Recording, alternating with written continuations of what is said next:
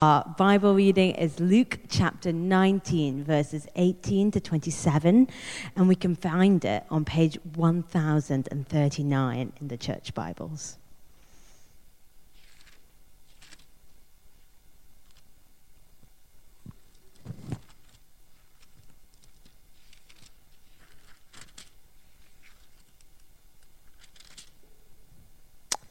And it goes, once, when Jesus was praying in a private place and his disciples were with him, he asked them, Who do the crowds say that I am?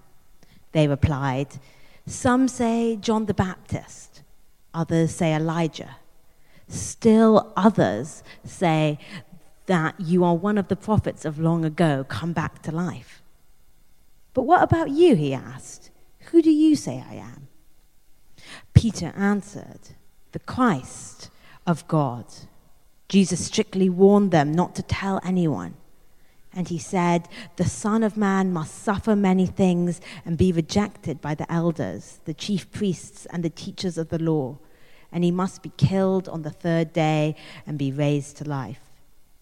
Then he said to them, If anyone would come after me, he must deny himself, take up his cross daily, and follow me. For whoever wants to save his life will lose it, but whoever loses his life for me will save it. What good is it for a man to gain the whole world and yet lose or forfeit his very self? If anyone is ashamed of me and my words, the Son of Man will be ashamed of him when he comes in his glory and the glory of the Father and of the holy angels. I tell you the truth.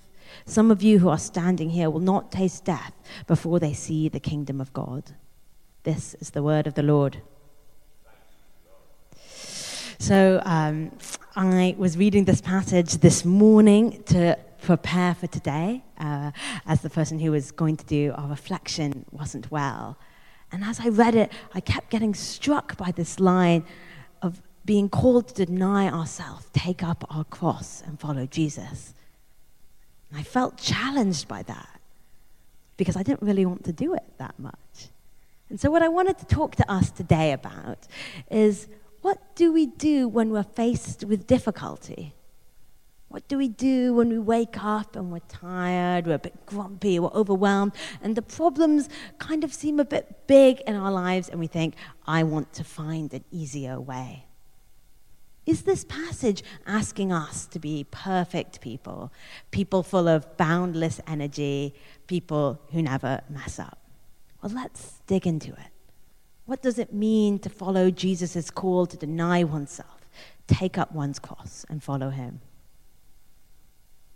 The first thing that I noticed as I was reflecting on that is that it's not one command, but in a way it's broken into three parts.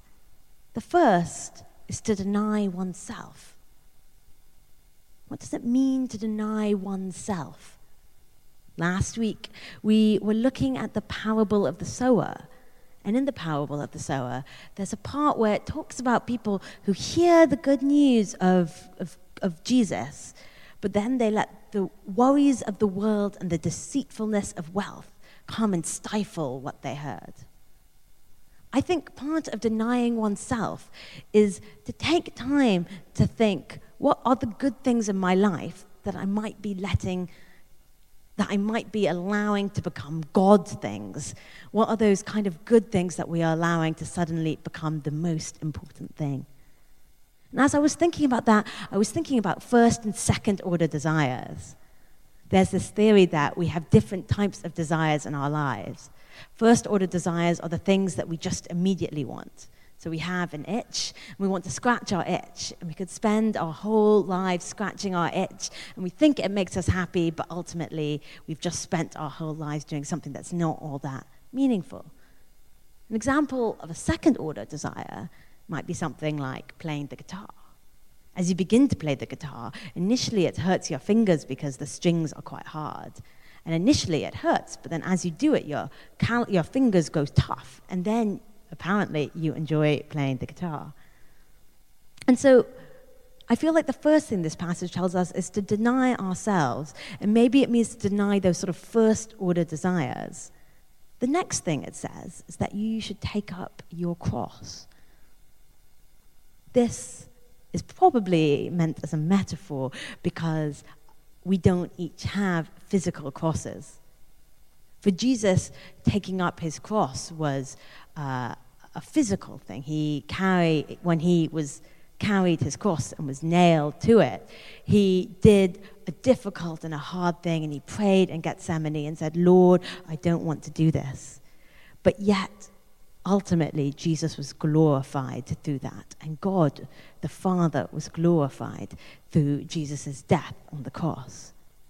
And so I think our crosses are those difficult things, maybe those second order desires that God has placed on our heart, things that are quite hard to do at the time, but as we bring them to fruition, uh, glory is brought to God and we become more fully ourselves.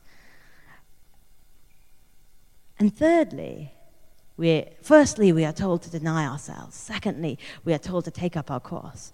And thirdly, we are told to follow me, to follow Christ. And I think that is a really important part of this command.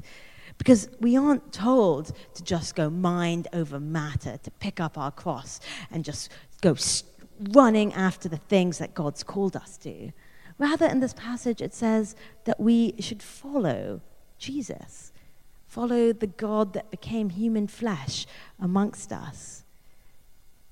Jesus says that as you follow me, my yoke is easy and my burden is light. And so it could be helpful for us to remember that God wouldn't call us to impossible things and that we would, might find grace as we did it. I often find myself feeling quite guilty when I read passages like this because I think I am not good enough or strong enough or disciplined enough to deny myself, pick up my cross, and follow Jesus.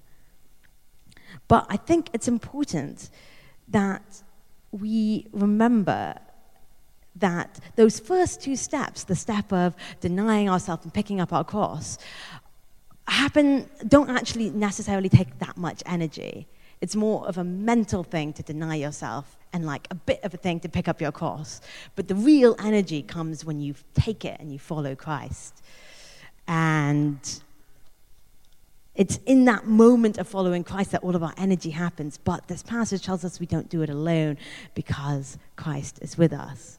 In other words, as we begin to deny ourselves, to ask the Lord what our cross is, what are the places He's called us, who are the people He's called us to, what are the tasks He's called us to. As we do those things, we find the fullness of life. This passage goes on to say that when you take up your cross and you follow Jesus, when you lose, you lose your life, but then you find it. As you do those things, you find the fullness of life. And so I want to conclude with a quote from the German theologian Dietrich Bonhoeffer as he sort of brings together a lot of these ideas I've been trying to share with you. And Dietrich Bonhoeffer talks about costly grace. He says, costly grace is the gospel that we have to go after again and again. It's the gift that we have to ask for. Such a grace is very costly because it calls us to follow, but it's grace because it calls us to follow Jesus. It's costly because it costs us our life, but it's grace because as you follow that, you find the only true life. It's grace because God costs, ah, where am I? It's costly because it costs God the life of his son but it's grace because God thought that the life of his son was worth it. And so I think when we're faced with difficulty, we should remember costly grace. We should remember the story of Jesus that God thought it was worth it to send his son to come and live amongst us and to die for us. And that that's a God worth following and a God worth doing difficult things for because that God loves us enough to have sent Jesus and wants us to flourish and thrive. Amen.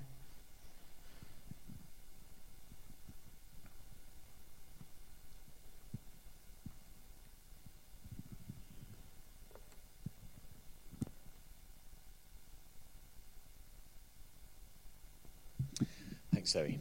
We've got a few minutes left, and uh,